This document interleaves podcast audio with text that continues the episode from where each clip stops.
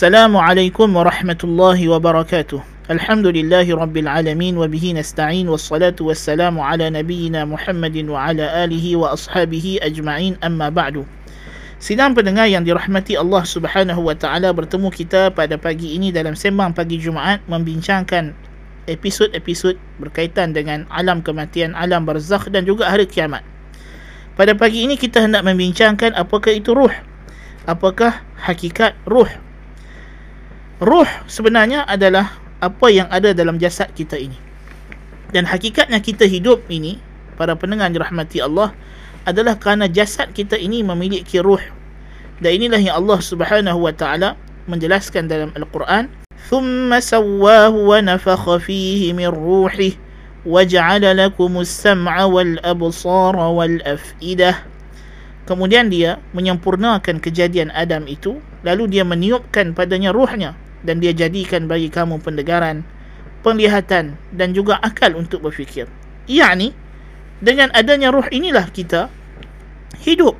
Jasad yang dijadikan oleh Allah Subhanahu wa taala daripada tanah akhirnya hidup boleh bergerak. Jasadnya asalnya kaku kerah kung tak boleh buat apa tiba-tiba boleh mendengar melihat berfikir.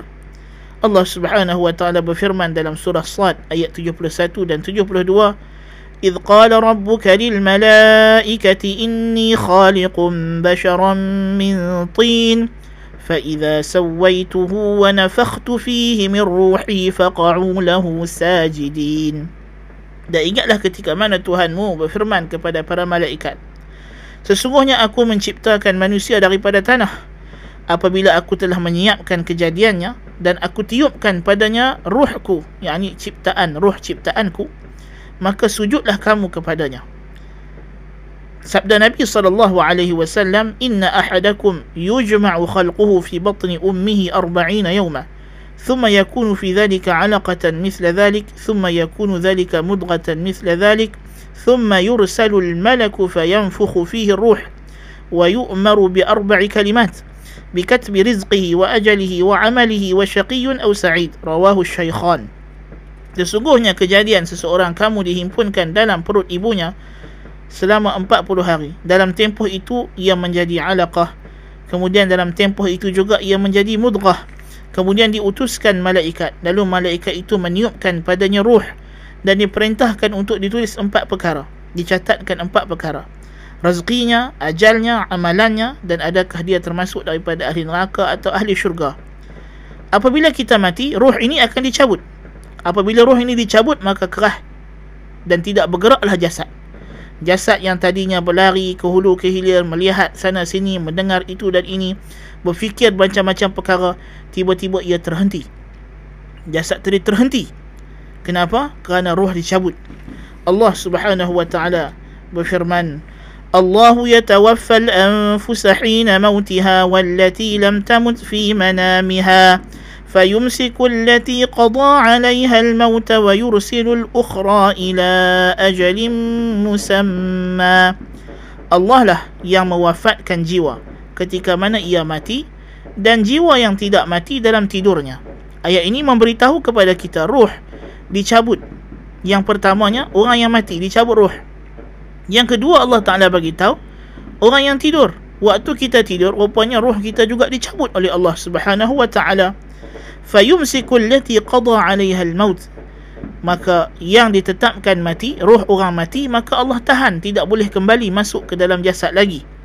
Manakala ruh yang belum mati orang yang tidur sampai masanya Allah akan lepaskan dan masukkan balik ke dalam jasad. Sehinggalah pada ajal yang telah ditetapkan di mana dia akan mati lalu dikeluarkan kembali roh tersebut lalu dia mati. Jadi roh dicabut ketika kita tidur para pendengar dirahmati Allah Subhanahu wa taala sebab itulah tidur adalah saudaranya mati. Sebab itulah tidur adalah saudara mati dan pengalaman yang kita alami sewaktu tidur ianya adalah satu mukaddimah pendahuluan bagi pengalaman untuk kita mati. Seperti yang telah kita sebutkan pada episod yang sebelum ini. Dan Nabi sallallahu alaihi wasallam bersabda, "Innar ruha idza qubida tabi'ahu al-basar." Apabila ruh dicabut daripada jasad akan diikuti oleh pandangan mata. Hadis riwayat Imam Muslim, hadis sahih. menunjukkan bahawa apabila kita mati semasa ruh itu dicabut mata akan melihat dan memandang kepada ruh ke mana ruh itu akan dibawa ke syurga atau neraka nas'alullah al-afiyah mudah-mudahan kita dimasukkan dalam golongan ahli syurga jadi ruh adalah suatu kewujudan yang hakiki. Dia memang ada wujud hakiki. Wujud fizikal. Ia boleh dicapai oleh panca indera. Kita akan melihat ruh semasa kita mati. Dan para ulama rahimahumullah juga telah menyatakan bahawa hakikatnya apabila kita tidur dan kita mengalami pelbagai pengalaman yang dinamakan mimpi sebenarnya itu adalah pengalaman ruh. Dan bahkan para ulama menyatakan dan telah datang di sana beberapa riwayat dan hadis yang sahih juga menunjukkan bahawasanya orang yang hidup boleh ada komunikasi boleh berhubung dengan orang yang telah mati menerusi pertemuan ruh di dalam tidur tentunya sekali. Maka orang yang masih hidup dia boleh bermimpi tentang orang yang telah mati. Dan mimpi itu bagaimana ia berlaku? Iaitulah berlaku pertemuan dua ruh tadi. Demikian juga orang yang mati. Mereka yang tidak diazab mereka yang diberikan nikmat oleh Allah Subhanahu wa taala di alam barzakh datang riwayat-riwayat yang sahih menunjukkan bahawa ruh ini saling bertemu. Saling bertemu di alam barzakh. Jadi ini adalah di antara dalil bahawasanya ruh itu memang hakikat. Dia memang wujud memang ada dan ia wujud di dalam jasad. Kerana Allah Subhanahu wa taala tiupkan roh itu ke dalam jasad. Ia bukan sesuatu entiti yang wujud di awang-awangan. Dan apabila roh itu telah mati dia akan berpisah dengan jasad. Namun datang dalam hadis daripada Nabi sallallahu alaihi wasallam juga bahawa roh itu akan diangkat ke langit.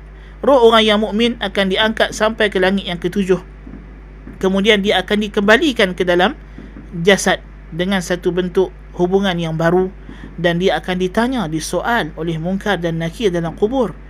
Dan kemudiannya roh itu akan mendapat nikmat dalam kubur manakala roh orang yang kafir orang yang munafik yang tidak beriman dengan Allah Subhanahu wa taala akan direntak keluar daripada jasad dengan keadaan yang hina dan tidak akan dibukakan pintu langit baginya. Lalu dilemparkan kembali ke dalam jasad untuk disoal dalam kubur. Kemudian akan diazab. Sehinggalah tempoh yang dikehendaki oleh Allah Subhanahu wa taala yang mana kita akan bincangkan sambungannya berkenaan dengan azab kubur dan nikmat kubur pada episod yang akan datang insya-Allah taala. Jadi poin yang kita hendak sebut di sini isunya adalah kita kena beriman dan yakin bahawa ruh itu memang sesuatu yang wujud. Ianya adalah entiti yang benar. Ianya boleh dicapai secara fizikal. Walaupun kita sekarang ini dalam keadaan kita sedar kerana roh itu dalam jasad kita kita tak boleh melihatnya. Kerana dia ada dari kita sendiri. Macam mana kita nak lihat? Pandangan mata tidak boleh yang dalam keadaan sedar tidak boleh mencapai roh tersebut. Tetapi ada waktu-waktu tertentu ada waktu-waktu tertentu yang Allah Subhanahu Wa Taala izinkan kepada kita untuk mengalami ataupun kita mempunyai hubungan dengan roh kemudian perkara yang kita mesti ketahui tentang ruh ialah kita wajib beriman dan yakin bahawa ruh adalah makhluk Allah Subhanahu wa taala. Bila ruh diciptakan, iaitulah sebagaimana dalam hadis yang telah kita bacakan tadi, apabila telah cukup sampai masanya manusia itu dalam kandungan ibunya, dalam perut ibunya, malaikat akan datang dan tiupkan ruh. Dan inilah waktunya di mana ruh tersebut diciptakan. Maka setiap orang rohnya baru diciptakan oleh Allah Subhanahu wa taala berbetulan dengan waktu ia diwujudkan oleh Allah Subhanahu wa taala. Allah Subhanahu wa taala berfirman dalam surah Al-Insan, "Hal ata 'ala al-insani hinun min ad-dahr lam yakun shay'an madhkura?" Apakah telah datang kepada manusia itu satu tempoh yang lama bahawasanya dia tidaklah wujud bahkan tidak disebut.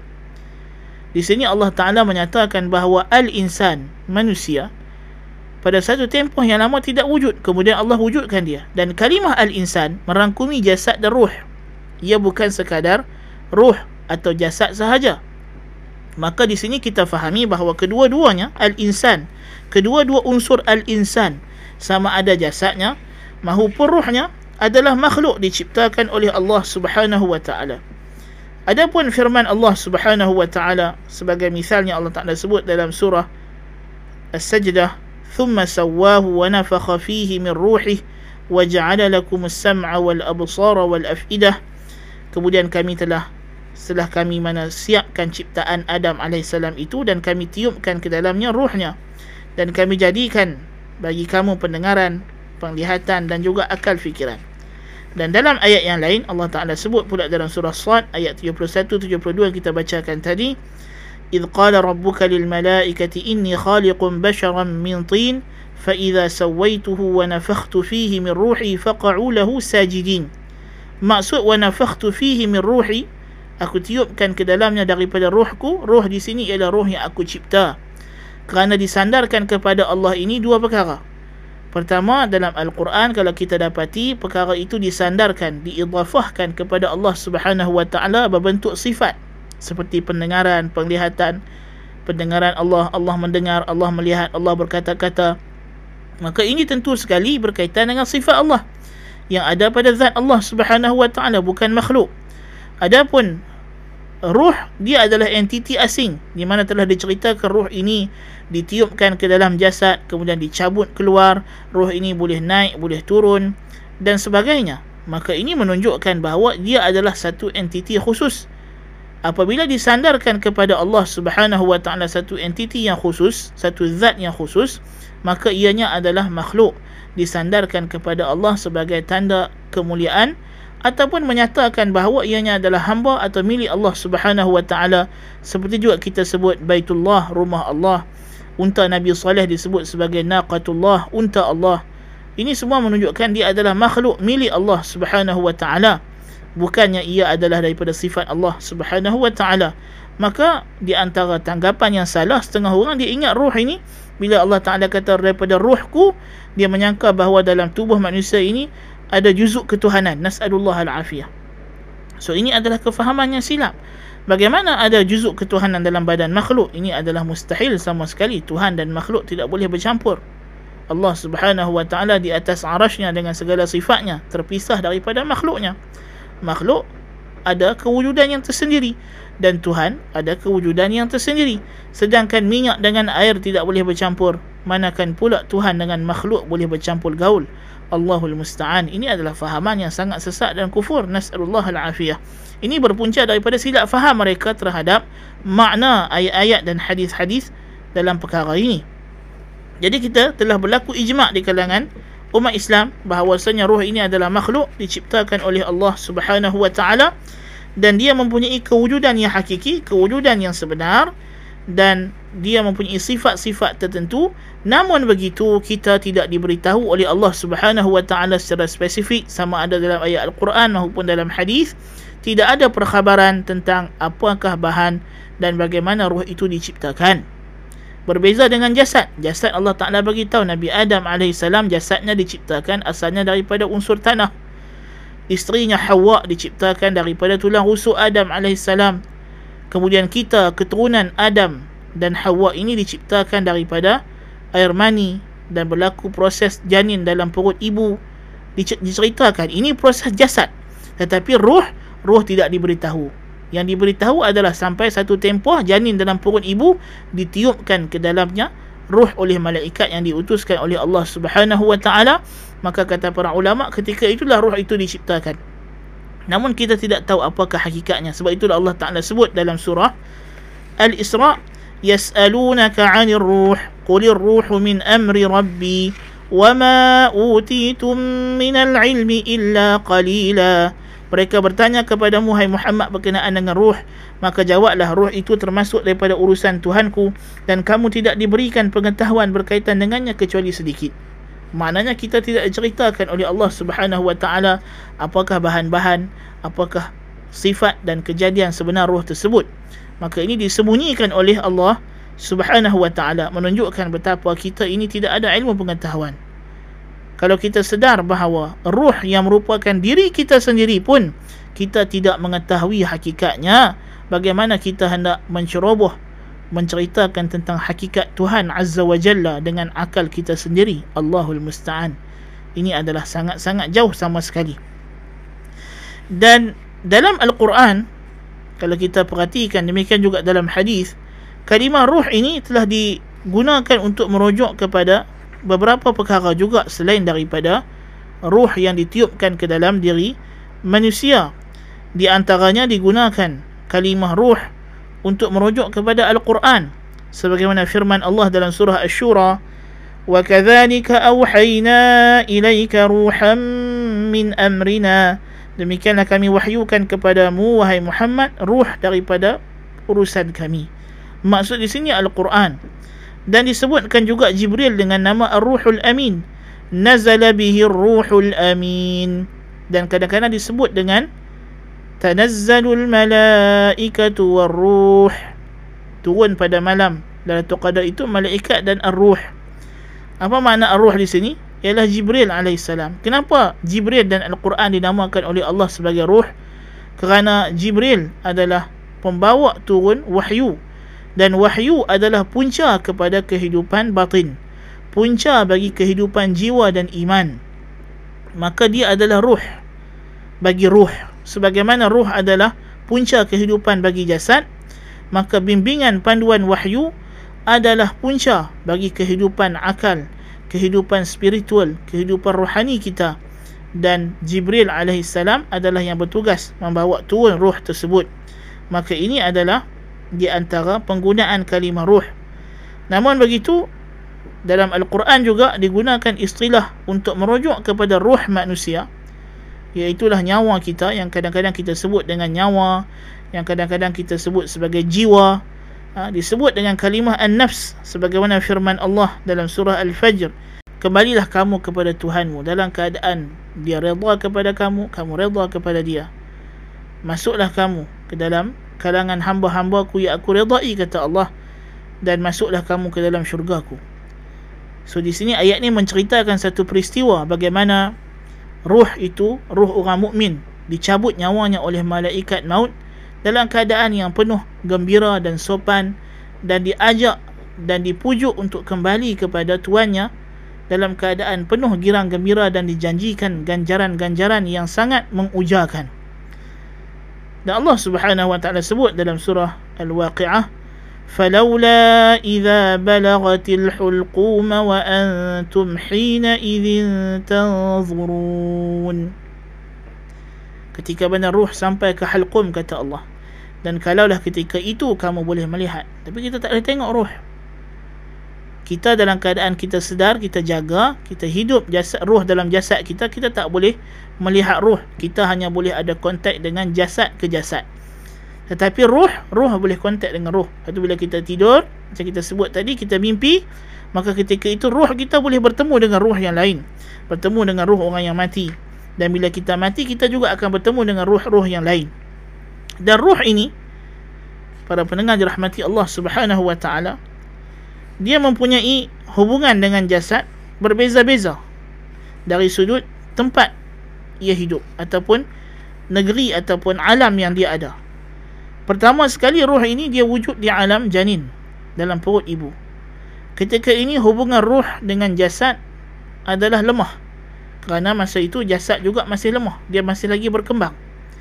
Kemudian apabila roh ini keluar ke dunia dengan jasad, maka ketika itu hubungannya dengan jasad semakin berkembang. Dengan berkembangnya, dengan bertumbuhnya jasad, maka roh juga berkembang. Maka dia semakin boleh mencapai perkara-perkara yang dicapai oleh jasad. Kemudian, dia mati.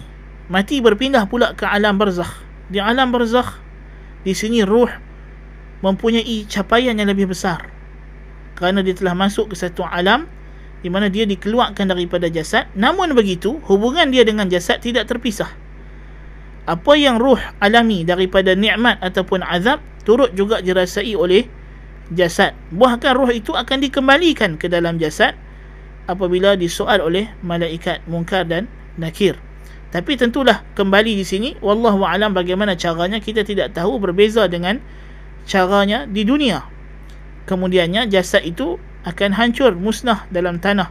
Tetapi pun begitu jasad itu walaupun dia hancur bukan bermakna dia hilang dan lenyap dia masih ada di situ.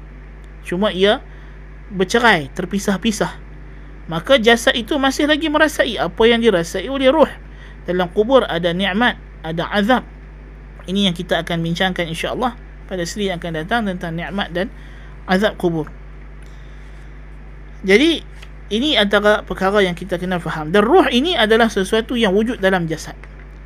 Ia berjalan kata para ulama dalam jasad seperti mana menjalarnya minyak dalam buah zaitun seperti menjalarnya air mawar dalam bunga mawar seperti menjalarnya api dalam arang ataupun bara. Dia ada dalam jasad kita. Bergerak di seluruh jasad. Dan pada bahagian mana jasad tersebut yang ruh berpisah daripadanya maka bahagian jasad itu akan mati. Tu kita tengok ada setengah orang dia kena penyakit nasallallahu alafiyah maka bahagian-bahagian tubuhnya tentunya mati. Tangannya atau kakinya maka perlu dipotong nasallallahu alafiyah. Maka sebenarnya roh telah keluar meninggalkan bahagian tersebut maka sebab itulah ia mati. Dan kita dapati ada orang berlaku kemalangan yang sangat mengerikan. Terkoyak sana terkoyak sini nasallallahu alafiyah. Tercucuk sana tercucuk sini nasallahu alafiyah. Tapi dia masih hidup sebab ruh masih ada belum dicabut oleh Allah Subhanahu wa taala.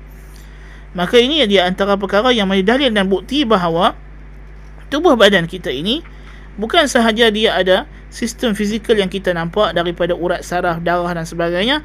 Tetapi dia juga ada satu jurumudi yang lain yang kita tidak boleh capai dengan mata yang kasar.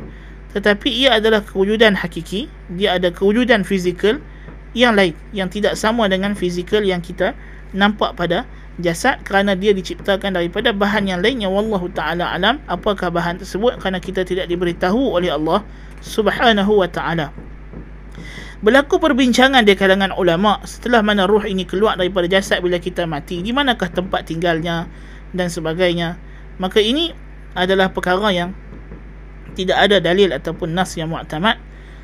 Dan datang sejumlah nas yang menunjukkan ada beberapa keadaan yang berbeza-beza bagi ruh yang berbeza-beza bergantung kepada keadaan yang di alam barzakh.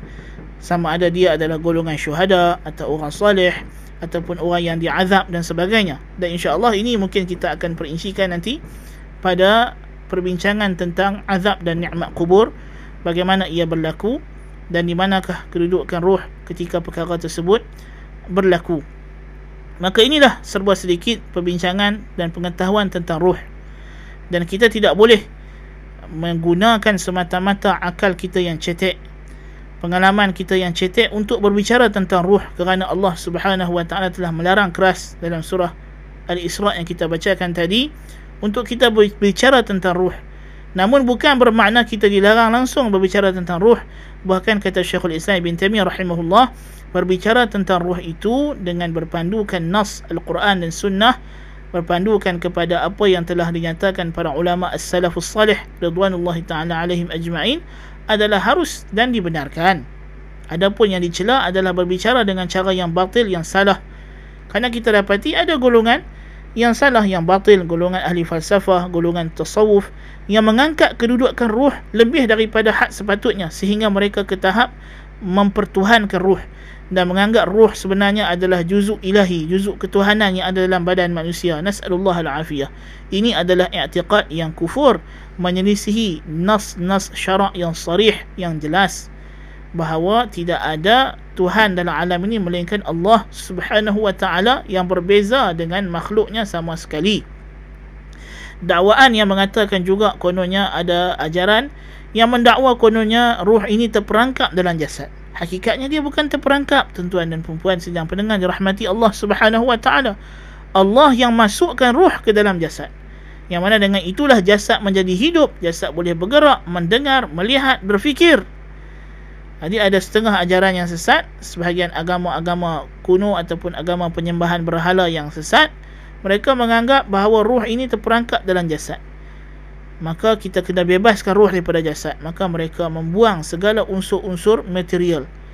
Mereka hidup sampaikan ada sebahagian agama yang sesat ini sampai mereka hidup dalam keadaan bogel dan telanjang. Tidak mau pakai seurat benang pun kerana mereka menganggap inilah cara untuk membebaskan roh daripada jasad. Nasallallahu alafiyah ini adalah fahaman-fahaman yang mengarut ruh bukannya terperangkap dan sebagainya. Dia memang dimasukkan oleh Allah ke dalam jasad dan memang tempatnya di dalam jasad. Dan di, di akhirat nanti di syurga nanti hubungan ruh dengan jasad itulah pada alam yang keempat. Setelah mana proses alam barzakh di alam akhirat maka di sini akan berlaku hubungan ruh dengan jasad yang paling sempurna masing-masing ruh dan jasad mempunyai pengalaman yang tersendiri. Kerana dalam syurga ada nikmat yang khusus untuk ruh, ada nikmat yang khusus untuk jasad. kalau di dunia ini apa yang jasad kena ruh rasa? Ikutan kepada jasad. Dan di alam barzakh apa yang ruh kena akan dirasai oleh jasad. Yang jasad mengikut kepada ruh. Maka di alam akhirat di syurga maupun di neraka nasallahu alafiyah ketika itu azab akan dikenakan ditimpakan kepada kedua-duanya maka ketika itulah hubungan ruh dan jasad menjadi yang paling sempurna kerana ini adalah alam yang menjadi matlamat untuk dia kembali dan hidup selama-lamanya di alam tersebut. Jadi inilah semoga apa yang anda jelaskan pada pagi ini uh, serba sedikit berkaitan dengan ruh uh, dapat difahami kerana kita nak faham kematian itu bagaimana apa maksudnya. Iaitulah ruh itu dicabut daripada tubuh badan kita dan apakah makna ruh yang kita telah jelaskan. Mudah-mudahan ianya menjadi panduan untuk kita beriktikad dan beriman dengan iman yang sahih dan tidak tidak terpengaruh ah, dengan ajaran-ajaran yang menyimpang yang menyeleweng yang banyak tentang ruh ini macam-macam ajaran sesat yang kita tidak perincikan pada sesi kita kali ini. Bercukupan dengan kita menjelaskan apakah akidah yang hak yang sepatutnya kita iktikadkan tentang ruh Sekian dahulu untuk sesi pagi ini. Aku qawli hadha wa astaghfirullahal azim li wa lakum. Subhanakallahumma bihamdika ashhadu an la ilaha illa anta astaghfiruka wa atubu ilaik. Wa sallallahu nabiyyina Muhammad. Wassalamu alaikum warahmatullahi wabarakatuh. يا أيتها النفس المطمئنة ارجعي إلى ربك راضية مرضية فادخلي في عبادي wadkhuli jannati wahai jiwa yang tenang wahai ruh yang tenang